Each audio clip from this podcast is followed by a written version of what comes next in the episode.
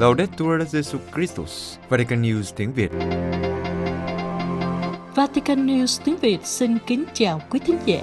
Chúng tôi xin gửi đến quý vị chương trình của Radio Vatican hôm nay, thứ ba ngày 13 tháng 4 gồm có: trước hết là bản tin, kế đến là mục giáo hoàng và người trẻ, và cuối cùng là gương chứng nhân. Bây giờ kính mời quý vị cùng Ngọc Huynh và Xuân Khánh theo dõi tin tức. 5 linh mục và 2 nữ tu bị bắt cóc ở Haiti. Hội đồng giám mục Haiti cho biết, sáng Chủ nhật ngày 11 tháng 4, 5 linh mục và 2 nữ tu, trong đó có 1 linh mục và 1 nữ tu người Pháp, đã bị bắt cóc bởi một nhóm ở vùng đông bắc thủ đô Port-au-Prince của Haiti. Theo các giám mục địa phương, 7 linh mục và nữ tu đã bị bắt cóc bởi một băng nhóm tội phạm khét tiếng khi họ đang trên đường đến tham dự nghi lễ nhận sứ của một linh mục. Nhóm bắt cóc đòi số tiền $1 triệu để đổi lấy sự tự do cho họ. Haiti đang trải qua một cuộc khủng hoảng kinh tế, chính trị và xã hội nghiêm trọng, có thể bùng phát thành những biến động và bước ngoặt của chế độ độc tài. Từ lâu, quốc gia này ngày càng bị sâu xé với những vụ bắt cóc và tội phạm bạo lực giữa tác động tàn phá nặng nề do mưa bão, động đất và dịch bệnh gây ra trong 15 năm qua. Sau đó, tình trạng khẩn cấp nhân đạo chưa từng có vẫn tiếp diễn cho đến ngày nay, bất chấp sự huy động của cộng đồng quốc tế. Jean-Pierre Bertrand, Tổng thư ký của Hội đồng Giám mục Haiti, kêu gọi quốc gia phải đứng lên để chống lại những sự việc này. Các vụ bắt cóc đòi tiền chuộc đã gia tăng trong những tháng gần đây ở Port-au-Prince và ở các tỉnh, cho thấy sự gia tăng của các băng nhóm có vũ trang trên lãnh thổ Haiti. Không đầy 2 tuần trước, những người có vũ khí đã bắt cóc một mục sư và những người khác. Đức cha Pierre-André Dumas, giám mục Mirago nói, đã đến lúc những hành động này phải dừng lại, giáo hội cầu nguyện và liên đới với tất cả các nạn nhân của hành động xấu xa này. Liên hiệp tu sĩ Haiti bày tỏ nỗi buồn sâu sắc nhưng cũng rất tức giận trước tình cảnh vô nhân đạo mà người dân Haiti đã phải trải qua trong hơn 1 thập kỷ. Trong thông cáo, Liên hiệp viết, không một ngày nào trôi qua mà không có tiếng khóc và tiếng nghiến răng. Tuy thế, những người được gọi là lãnh đạo của đất nước này trong khi bám lấy quyền lực lại ngày càng bất lực. Giáo hội Mozambique kêu gọi cộng đồng quốc tế trợ giúp dân chúng. Cabo Delgado, tình hình ở Pemba phía bắc Mozambique ngày càng trở nên tồi tệ do hậu quả của các cuộc tấn công khủng bố. Cha Ricardo Marquez, nhà truyền giáo người Bồ Đào Nha ở Pemba từ năm 2015, gọi đó là kẻ thù vô hình và kêu gọi cộng đồng quốc tế trợ giúp dân chúng. Cha Ricardo Marquez nói về thảm trạng mà các cộng đoàn ở phía Bắc đang phải trải qua sau các cuộc tấn công khủng bố. Hơn 3.000 người chết, hơn 800.000 người phải di tản và nhiều người phải trốn trong các bụi cây để không bị giết. Nguyên nhân của thảm trạng này là do giao tranh trong khu vực giữa lực lượng an ninh nhà nước và các nhóm vũ trang. Các chiến binh thánh chiến của Al-Shabaab có liên hệ với nhà nước Hồi giáo IS. Gần đây nhất, một cuộc tấn công của phiến quân ở thành phố Palma đã buộc ít nhất 11.000 người phải chạy trốn và hàng ngàn người bị mắc kẹt trong khu vực. Nhà truyền giáo cho biết, ngày 24 tháng 3, một ngày sau vụ tấn công, nhiều thường dân đến Pemba và Nangade, Mueda và Montepuez. Trong số này có rất nhiều phụ nữ và trẻ em. Cha nói, chúng tôi không thể hiểu những gì đang xảy ra. Bạo lực đang leo thang, nhưng mối thù cũ đang khơi lại. Chúng tôi lo ngại những gì đang diễn ra sẽ bị lãng quên. Cần phải hành động khẩn cấp trước khi quá muộn. Vì vậy, tôi kêu gọi tất cả các nhà cầm quyền và những người thiện trí sớm tìm ra giải pháp chấm dứt cuộc chiến tàn phá này. Trong khi đó, Cao ủy tị nạn Liên Hợp Quốc cho biết, nếu bạo lực vẫn tiếp tục diễn ra, thì vào tháng 6, số người phải chạy trốn ở miền Bắc Mozambique có thể vượt ngưỡng 1 triệu người. Theo cha Ricardo Marquez, nếu chính phủ Mozambique không có thái độ quyết liệt hơn và không chịu nhận viện trợ từ nước ngoài, thì con số người chết sẽ tiếp tục gia tăng. Về phần giáo hội, cha nói, chúng tôi cố gắng là tiếng nói cho những ai không có. Cha ban không gian cho những tiếng kêu của các nạn nhân. Chúng tôi cố gắng mang đến những lời an ủi cho các gia đình trong khả năng có thể. Chúng tôi cộng tác với chính quyền dân sự, Caritas giáo phận và một số tổ chức phi chính phủ trong việc hỗ trợ các gia đình khó khăn. Ở Pemba, những người di dời đã được đưa vào các khu vực do chính phủ cung cấp, nhưng theo cha Ricardo Marquez, những người này phải sống trong hoàn cảnh thiếu các điều kiện vệ sinh tối thiểu. Điều này càng làm gia tăng nguy cơ lây nhiễm COVID. Nhà truyền giáo Bồ Đào Nha kết luận, virus không được coi là yếu tố phân biệt đối xử để đón tiếp. Điều này sẽ là một án tử cho nhiều người vô tội. chính quyền Nga trả lại một nhà thờ cho Công giáo. Moscow. Sau 25 năm chờ đợi, hôm 15 tháng 3, chính quyền Nga đã chính thức trả lại nhà thờ hai thánh Phêrô và Phaolô tông đồ ở Novgorod, miền Tây nước Nga, cho các tín hữu Công giáo. Đức cha Nicolai Dubinin, giám mục phụ tá của Tổng giáo phận Mẹ Thiên Chúa ở thủ đô Moscow, đã cử hành thánh lễ trọng thể đầu tiên trong nhà thờ mới được trả lại cho giáo hội Công giáo. Nhà thờ hai thánh Phêrô và Phaolô được các tín hữu Công giáo Ba Lan bị lưu đày đến Novgorod xây dựng vào năm 1893. Vào năm 1933, nhà thờ bị các thành viên đảng Bolshevik phá hủy và biến nó thành rạp chiếu phim Rodina. Sau khi Cộng sản Liên Xô bị sụp đổ vào năm 1991, các tín hữu Công giáo địa phương bắt đầu sử dụng một vài phần của nhà thờ cũ để cử hành thánh lễ. Giữa các năm 2009 và 2010, các tín hữu Công giáo đã thế chấp quỹ liên bang để trùng tu các tháp của nhà thờ. Sau đó, họ đã thành công trong việc thúc đẩy công nhận giá trị liên bang của tòa nhà. Cuối cùng, họ đưa ra một số yêu cầu sử dụng lại nhà thờ.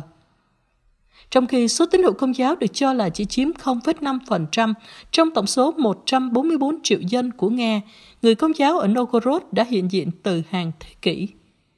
Theo dữ liệu lịch sử, ngay từ thế kỷ 12, tại Novgorod đã có một nhà thờ dâng kính thánh Olaf dành cho các thương gia vùng Baltic và Scandinavia, và một nhà thờ khác kính thánh Phêrô dành cho cộng đoàn nói tiếng Đức. Cộng đoàn Công giáo của thành phố Novgorod đã bị phân tán vào thế kỷ 15, được tái thiết vào thế kỷ 19 và một lần nữa bị phân tán vào thế kỷ 20 dưới thời Cộng sản.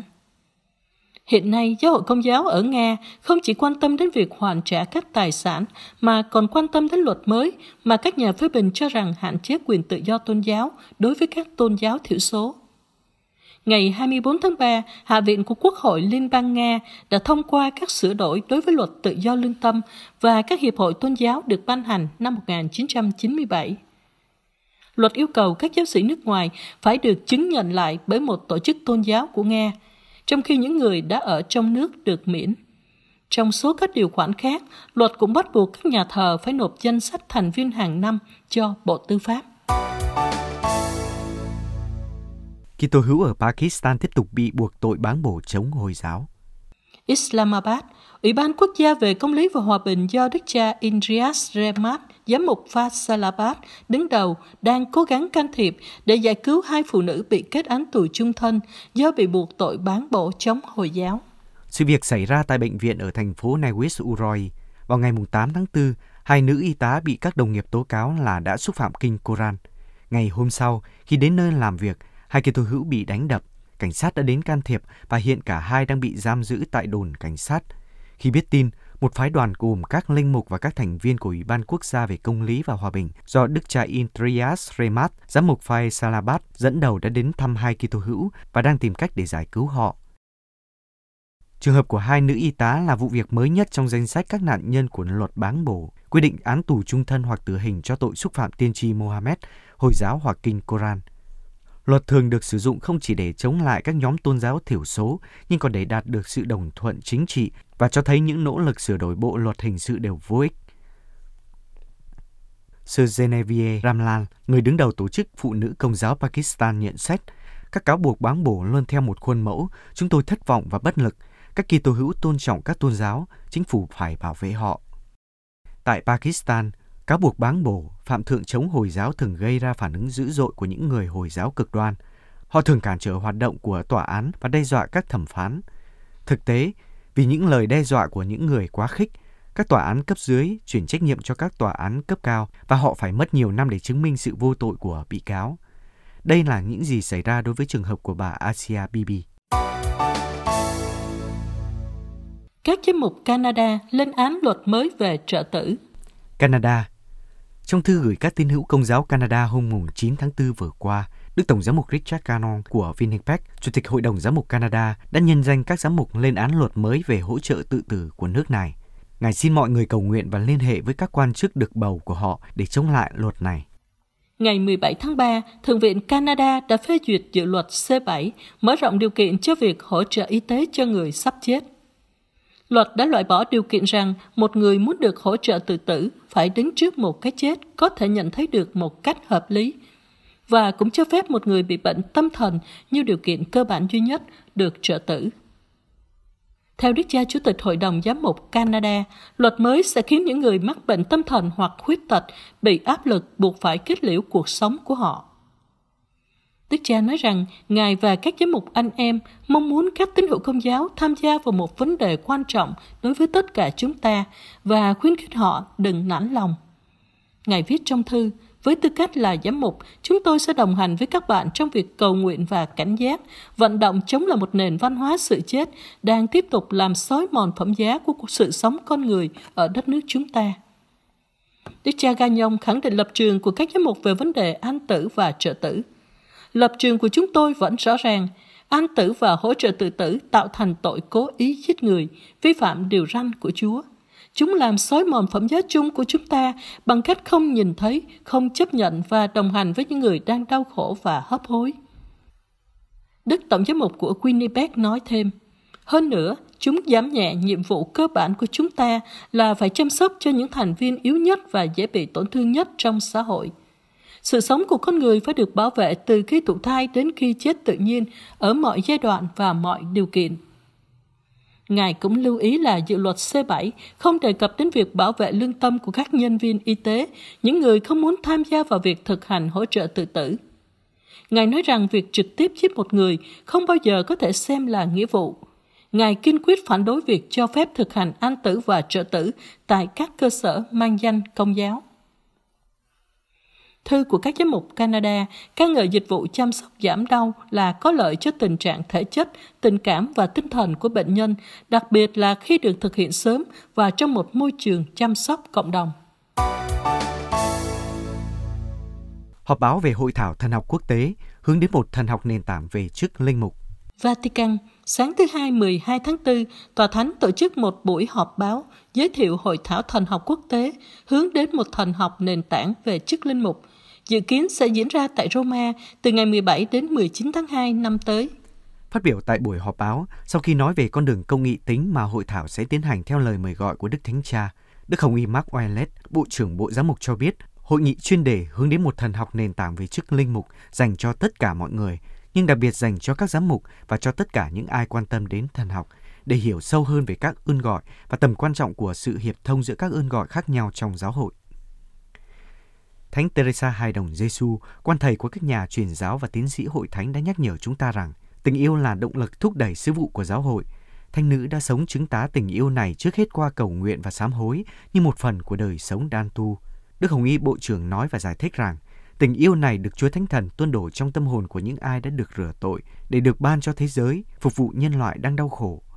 Theo Đức Hồng Y, đây là chức tư tế tình yêu và được toàn thể cộng đoàn giáo hội thực hiện, được sinh động và hỗ trợ bởi nhiều ơn gọi yêu thương, giữa linh mục và giáo dân, giữa các tu sĩ nam nữ thuộc các đặc sủng khác nhau. Chính Chúa Thánh Thần ban ân sủng mang lại sự hiệp thông giữa mọi người, giúp họ vượt qua những trở ngại và qua sự hiệp thông này một cách mầu nhiệm đến với tất cả nhân loại. Vì vậy, nghiên cứu thần học và mục vụ về chủ đề này có liên hệ đến toàn thể giáo hội. Bộ trưởng Bộ Giám mục lưu ý rằng, một hội nghị chuyên đề về thần học không có nghĩa là có thể đưa ra các giải pháp thiết thực cho mọi vấn đề mục vụ và sứ vụ của giáo hội, nhưng có thể giúp chúng ta đào sâu nền tảng sứ vụ của giáo hội. Đây không phải là chủ đề mới, nhưng là một chủ đề trọng tâm nhằm thiết lập mối tương quan căn bản giữa chức tư tế và bí tích thánh tẩy, điều đã được Công đồng Vatican II đề cao.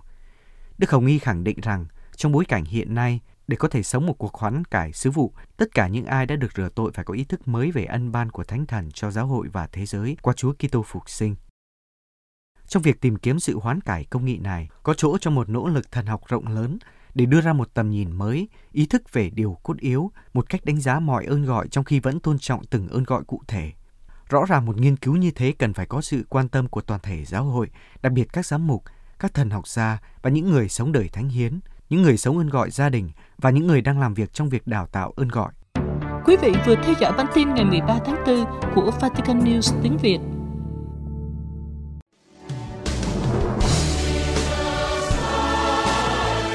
Vatican News tiếng Việt. Chuyên mục Giáo hoàng và người trẻ.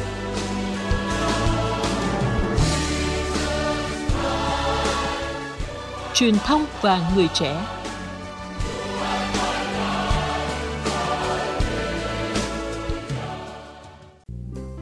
Xin chào, chào mừng các bạn quay trở lại với chương trình Giáo hoàng và người trẻ với người dẫn là mình, Jean-Pierre và Trung Hưng. Các bạn thân mến, các bạn đã nghe chương trình Giáo hoàng và người trẻ được phát vào 0 giờ 15 phút thứ ba hàng tuần tại vaticannews.va hay trên kênh Vatican News tiếng Việt tại YouTube. Mời bạn cùng không gian tiếng nói và chia sẻ của Vatican News và để tiếng nói của Đức Thánh Cha đồng hành với các bạn. Các bạn thân mến, để tiếp nối số lần trước là chúng ta đang cùng nói với nhau về truyền thông, một chủ đề rất gần gũi và thiết thực với tụi mình. Và bạn trẻ có để ý đến vấn đề này không? Mà khi chúng mình nói đến truyền thông, có một thứ không thể không nhắc tới, đó chính là Internet. Đúng rồi, và thêm vào đó nữa là các mạng xã hội. Đúng rồi đó, và trong Duquette cũng có nói như vậy nữa. Internet và quan trọng hơn nữa là các mạng xã hội được coi là một phần mở rộng quan trọng về các khả năng truyền thông đó. Và Đức Benedicto thứ 16 cũng đã nhiều lần đề cập đến chủ đề này và Ngài có nói rằng các công nghệ mới cho phép người ta gặp nhau vượt qua ranh giới không gian và nền văn hóa của riêng mình. Bằng cách này tạo ra một thế giới tình bạn tiềm tàng hoàn toàn mới mẻ. Đây là một cơ hội tuyệt vời. Đó, amazing các bạn ạ. Như kiểu ngồi ở nhà mà học online chẳng hạn nè, hay là chơi game với các bạn ở các miền hay châu lục khác nhau chẳng hạn. Đấy, mà trong khi á, thời ông bà mình á, gọi điện thoại mà có hình thôi đã là một cái điều không tưởng tượng nổi rồi. Chả như thế mà có cái bài ông bà anh đó thầy, ông bà anh yêu nhau thời chưa có tivi, còn anh và em yêu nhau thời Facebook, Zalo. Mà đó là người ta vẫn nói là chưa khai thác Internet hết đâu đó. Thế có khi là lúc mà con 80 tuổi là những thứ mới mẻ từ Internet là lúc đó là con cũng miệng chữ O rồi đó, không biết, không hiểu rồi đó. Mà nói gì đến sau này, ngay ở thời điểm hiện tại luôn đã có những cái ứng dụng rồi cũng là rất là hay và những phương tiện rất là mới mà đúng, đến mình còn rất là bất ngờ nữa đó. Đúng rồi, chuẩn luôn. Nên là nói ở hiện tại trước đi. Và bây giờ chúng ta sẽ rảo qua một vòng xem những bạn trẻ nói gì về mạng xã hội và phương tiện truyền thông nhé. Những mạng xã hội mình sử dụng chính là Facebook và Instagram. Mình chỉ có Facebook thôi. Em có nick TikTok nhưng mà em không có sử dụng nhiều, không có lướt nhiều. Thì mình thường sử dụng Facebook và Zalo. Facebook xong rồi tới Instagram xong rồi tới Zalo. Bây giờ mình đang dùng khá là nhiều. Tính ra bây giờ có Facebook, Instagram, Twitter, Telegram à? Đúng không nhỉ? Cái Telegram với cả Skype này. Ở Việt Nam thì thêm có Zalo nữa. Thường thì Zalo chỉ xài khoảng 15 đến 20 phút một ngày thôi để check cái gì đó, check tin nhắn hay là thông báo, còn thường là xài Facebook khoảng 3 đến 4 tiếng một ngày. Sử dụng Zalo cho công việc nhiều á. Còn Facebook á thì liên lạc với các bạn bên sinh viên công giáo nè, rồi bạn bè của em nữa. Còn Instagram thì cho cá nhân nhiều hơn.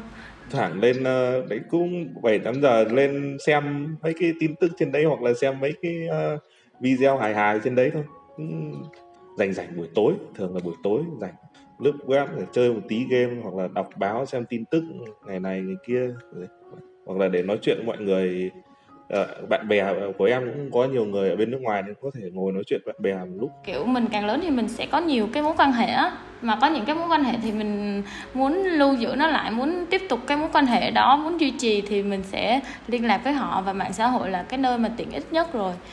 Đấy, chỉ là một đoạn ngắn sương như thế thôi. Con không biết là thầy thì như thế nào, chứ con là có gần hết đến 80-90% các phương tiện mà các bạn nhắc đến rồi đó. Wow, vậy là bạn trẻ này cũng một đó là giàu có, hai là đã bắt kịp với thời đại, còn ba là dư dả thời gian. Nãy giờ hơi chém một tí, nhưng mà nói thiệt đây là các phương tiện mà nó giúp cho chúng mình á, trong công việc nè, rồi trong học tập rất nhiều và thuận lợi nữa đó. Mà con thấy thì chung mục đích của tụi con cũng khá là giống nhau, cũng xoay quanh liên lạc, học hành, rồi công việc và giải trí thôi. Thì đúng rồi, vì phương tiện tạo ra là nhằm giúp cho người ta trong làm việc nè, rồi học tập hiệu quả hơn. Và mình cũng thấy là các hãng điện tử đó, từ lâu họ đã chú ý tới mảng giải trí nữa. Vì trong cuộc sống chúng ta thì đâu chỉ có làm việc học tập mà còn có giải trí nữa mà. Nhưng mà con thấy khi mà nó quá là phổ biến và gần như là phổ cập như thế thì sẽ xuất hiện những vấn đề chênh phô, chứ không thể nào lúc nào cũng mượt mà đâu. À, bây giờ là bạn trẻ này bắt đầu khơi lên vấn đề rồi đúng không? Đấy, cái gì nó cũng bắt đầu xuất hiện vấn đề. Và ở đây thì tụi con có để ý đó là tụi con muốn nói tới cái sự tự do. À, tự do muốn làm trên gì trên tường nhà mình đó phải không? Yeah, đúng rồi đó thầy. Và đặc biệt là có những cái một trong những cái biểu hiện đó là cái sự ẩn danh rồi nick ảo, hay ngay cả khi là nick thật đi chăng nữa nha, tại vì quá rộng lớn đi nên cũng không ai thật sự biết ai. Thêm vào đó là cái sự tự do để tiếp cận nữa đó. À, hôm nay bạn trẻ còn bàn về nick ảo nick thật nữa à? Thực sự đề tài này theo mình nghĩ cũng tốn nhiều dây mực của các ban truyền thông và các sếp nhà mình đó. Vì giờ bạn trẻ này thử nghĩ nhé, giờ hiện diện đối với vấn đề thường thì người ta đôi khi có thể lảng tránh hoặc nói một cách nó qua loa, còn khi có khi gọi đó là tạm dùng nick ảo đó, thì ta đâu biết đó là ai đâu, nên ta sẽ rất tự do, tự do ở đây đặt trong dấu nháy nha, để bình luận hay là phê bình ai đó mà mình không có sợ bị chỉ trích hay bị phê bình ngược lại mình. Vậy nên là chính bản thân con nhiều khi cũng tự hỏi mình về vấn đề tự do. Có hai cái ở đây mà con hay tự hỏi là cái tự do tiếp cận những cái thông tin hay là tất cả mọi thứ, mình có nên hay là cho phép mình một cách tự do hoàn toàn không. Và cái thứ hai là cái tự do sử dụng. Tụi con sử dụng cái câu từ hay là cái viết lên những cái nội dung, những cái trạng thái của mình đó. Ồ, dường như ở đây bạn trẻ đang muốn nói đó là thấy muốn tự do hoàn toàn, nhưng lại thấy nhiều người dùng tự do ấy sai đúng không? Như Đức Benedicto có nói đó, nhưng nó cũng đòi hỏi phải lưu tâm nhiều hơn và ý thức về những nguy cơ có thể xảy ra đó. Vậy thì bây giờ con mời thầy và các bạn nghe đài cùng lắng nghe xem thử là các bạn trẻ nghĩ gì về tự do ở trên mạng xã hội nhé. Nhóm sinh viên chúng em cũng có những buổi đi thiện nguyện ở trên vùng cao ấy, đến một nơi là không có sóng điện thoại, không có một cái gì cả. Cần phải có kiểu như là như vậy thì những con người đó họ không được đối xử một cách công bằng. Khi mà mọi thứ đã đi lên rồi nhưng mà họ thì không được như vậy, họ không được tiếp cận, họ không được, cảm thấy là khó mà chấp nhận được.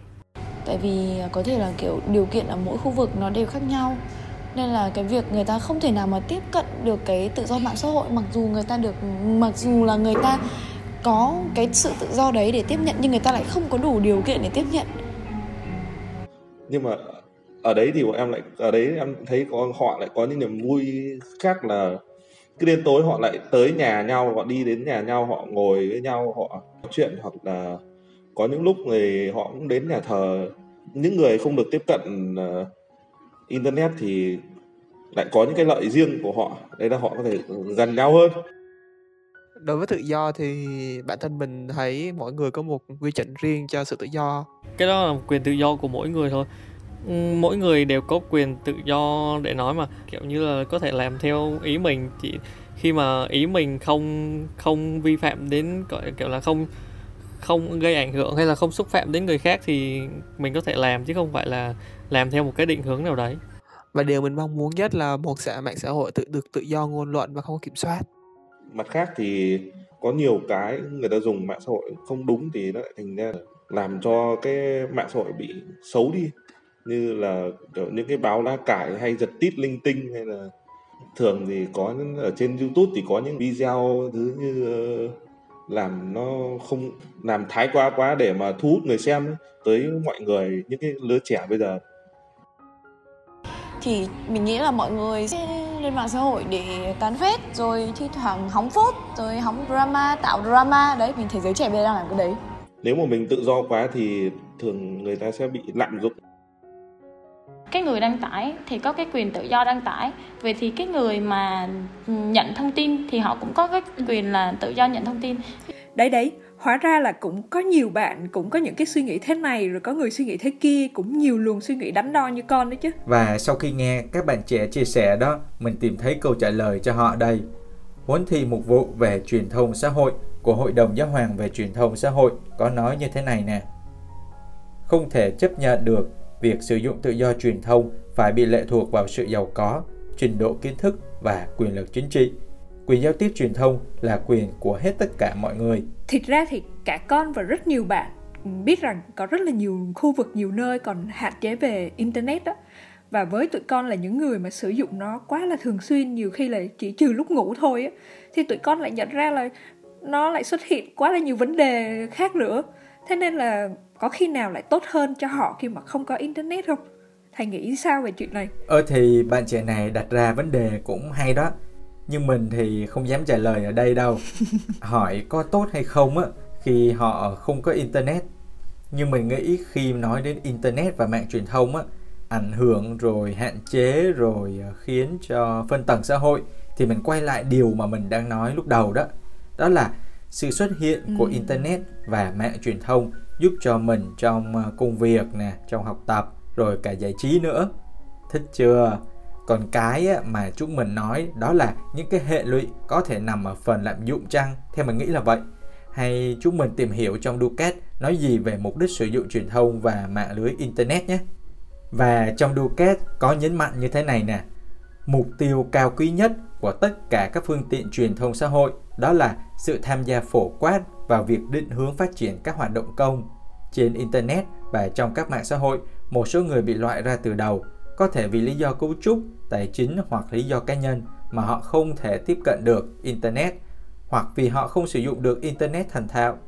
Để tránh sự loại trừ các cá nhân và các nhóm, một tình trạng bất công về khả năng truy cập và sử dụng công nghệ thông tin và truyền thông. Wow!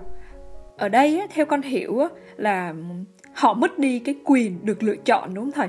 Kiểu như là chúng ta có phương tiện hay là có Internet thì chúng ta vẫn được lựa chọn lên tiếng hay là phản ánh hay là hoặc không. Còn họ thì không có cái lựa chọn để mà lựa chọn luôn á. Và chính họ có những nơi mà có khi họ còn không biết điều đó nữa, không tự mình nhận ra được điều đó nữa. Vậy thì ở đây chúng mình hiểu được điều gì? Theo mình đó là sự hiện diện của Internet và mạng truyền thông phục vụ cho công việc, học tập và giải trí. Nhưng vấn đề chính là nó lại phân chia những ai sử dụng được nó và những ai có thể tạm gọi được cho là ra rìa hay là bị gạt ra bên lề đó. À, nói tới đây thì con mới chợt nhận ra đúng là không phải chỉ là những cái nơi mà bị hạn chế Internet đâu, mà đúng là nhiều nơi có Internet đấy nhưng mà họ không có khả năng sử dụng, hay là có thể là những người cao tuổi hay là những người mà không quen với các đồ thiết bị điện tử đấy. Và đúng là lúc này thì cái mục đích của phương tiện truyền thông là sự tham gia phổ quát thì mọi người lại không thể tham gia được. Và lúc đấy thì lại xuất hiện cái khoảng cách xã hội nhờ. Đúng rồi đó. Chúng mình đang nhìn thấy một vấn đề rất là phức tạp và lớn ở trong truyền thông và mạng Internet đó. Ôi đúng là con thấy vấn đề này khá là rộng á. Nhưng mà nếu nói về vấn đề tự do sử dụng á, thì con lại thấy là nó gần gũi với người trẻ tụi con hơn. Kiểu như là tụi con thấy rất là nhiều cái thông tin, rồi những cái nội dung không lành mạnh hay là có khi là sai luôn á. Hay là có những thứ mà những bạn nhỏ chưa thực sự đủ nhận thức để phân biệt tốt xấu nè, cũng đầy rẫy ở trên mạng. Hoặc là ngay cả khi người lớn chúng ta luôn á, cũng không mấy ai phân biệt được tin giả tin thật hay là bị điều hướng các kiểu này. Dường như bạn trẻ này đang muốn nói rằng là chúng ta có thể làm gì trong việc sử dụng Internet, đúng không? Dạ, đúng rồi. Và mình nghĩ chủ đề này chúng ta sẽ dành cho số sau nhé. Vậy thì chúng ta cùng chờ đón số tiếp theo để lắng nghe xem là các bạn trẻ sử dụng mạng truyền thông hay là mạng xã hội như thế nào nhé. Chương trình Giáo Hoàng và Người Trẻ rất mong muốn nhận được những câu hỏi và chia sẻ của các bạn nghe đài. Xin gửi thư về cho chúng tôi qua địa chỉ email gmail.com hoặc nhắn tin cho chúng tôi qua trang Facebook Vatican News tiếng Việt. Hẹn gặp lại các bạn vào thứ Ba tuần tới. Xin chào và hẹn gặp lại.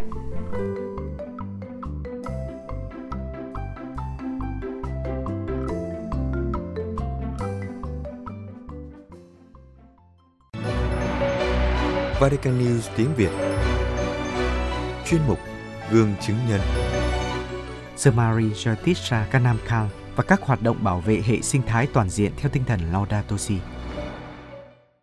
Semari Jyotisha Kanamkal, nữ tu thuộc dòng Đức Bà, là một linh hoạt viên Laudato Si của phong trào khí hậu công giáo thế giới. Tại Patna, bang Bihar, Đông Bắc Ấn Độ, sơ đã tổ chức các khóa đào tạo và các cuộc gặp gỡ liên tôn về chủ đề hệ sinh thái toàn diện, theo tinh thần thông điệp Laudato Si của Đức Thánh Cha Francisco. Đây được xem là những dấn thân cho sứ vụ của sơ. Sơ Chiosita nói với Vatican News, trước khi vào dòng, tôi là một giáo viên, nhưng tiếng nói nội tâm đã mời gọi tôi rời công việc này để tham gia vào việc phục vụ những người bị gạt ra bên lề, đặc biệt là phụ nữ và trẻ nữ. Từ năm 2010, sau khi hoàn thành luận án về dịch vụ xã hội và một thời gian thực tập ở Liên Hợp Quốc tại New York, Sơ Chiostisa là người đứng đầu về sáng kiến của Ủy ban sáng tạo cho công lý, hòa bình và liêm chính ở tỉnh Patna, cùng phối hợp với Liên hiệp quốc tế các bề trên tổng quyền dòng nữ và là thành viên của Diễn đàn Liên Tôn về Nhân quyền của UNICEF-PA, đồng thời là linh hoạt viên của phong trào khí hậu công giáo thế giới. Sơ Chiotisa cho biết, sơ được đánh động bởi thông điệp Laudato Si năm 2015 của Đức Thánh Cha Francisco về chăm sóc ngôi nhà chung của chúng ta. Sơ nói, điều đặc biệt gây ấn tượng cho tôi ở Laudato Si đó là quan điểm thiêng liêng về mối liên kết giữa xã hội và khủng hoảng môi trường, đòi hỏi một sự hoán cải sinh thái khẩn cấp, một cuộc cách mạng văn hóa tận gốc để thúc đẩy một hệ sinh thái toàn diện, đáp ứng tiếng kêu của trái đất và người nghèo. Chính vì điều này mà tôi trở thành linh hoạt viên cho Laudato Si. Thực tế, 2 năm trước tôi đã chứng kiến người dân phải khốn khổ với hạn hán và lũ lụt do không có đầy đủ phương tiện ứng phó. Tiếng nói nội tâm đã thôi thúc tôi dấn thân hết mình để xây dựng tình liên đới cho hệ sinh thái toàn diện.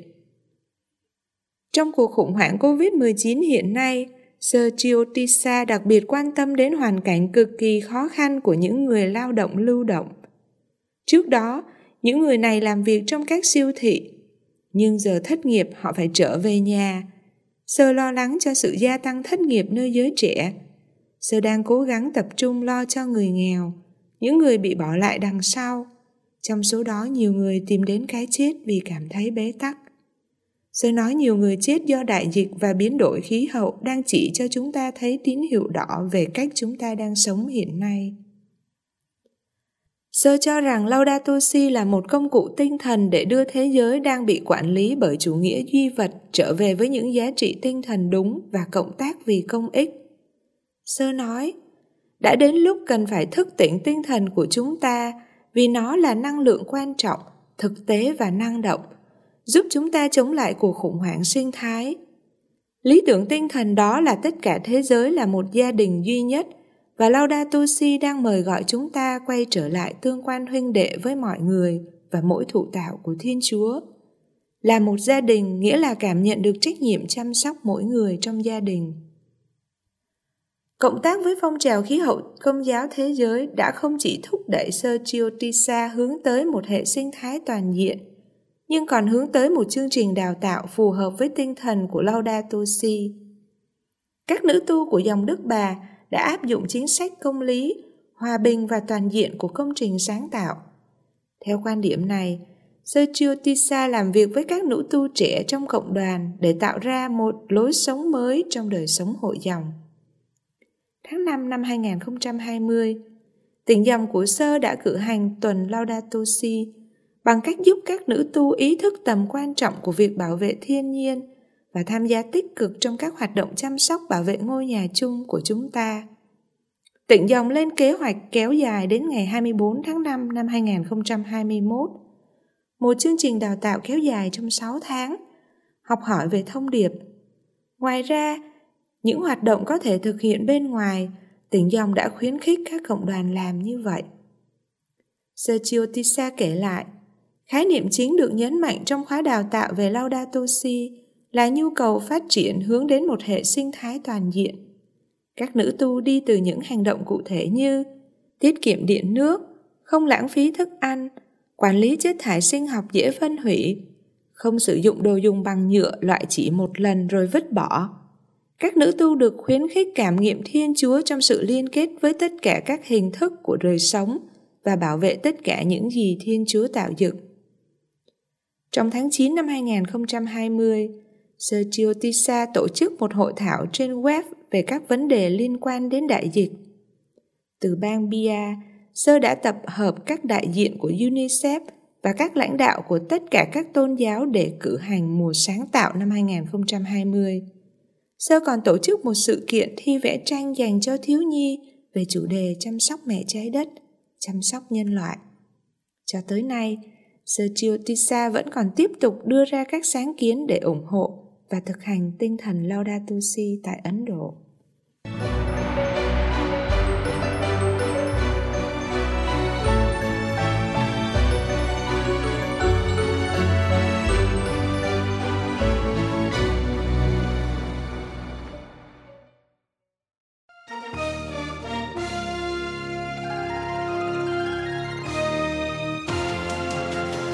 Cảm ơn quý vị đã chú ý lắng nghe chương trình Radio Vatican của Vatican News tiếng Việt. Xin Thiên Chúa chúc lành cho quý vị và toàn gia quyến. Laudato Jesus Christus, ngợi khen Chúa Giêsu Kitô.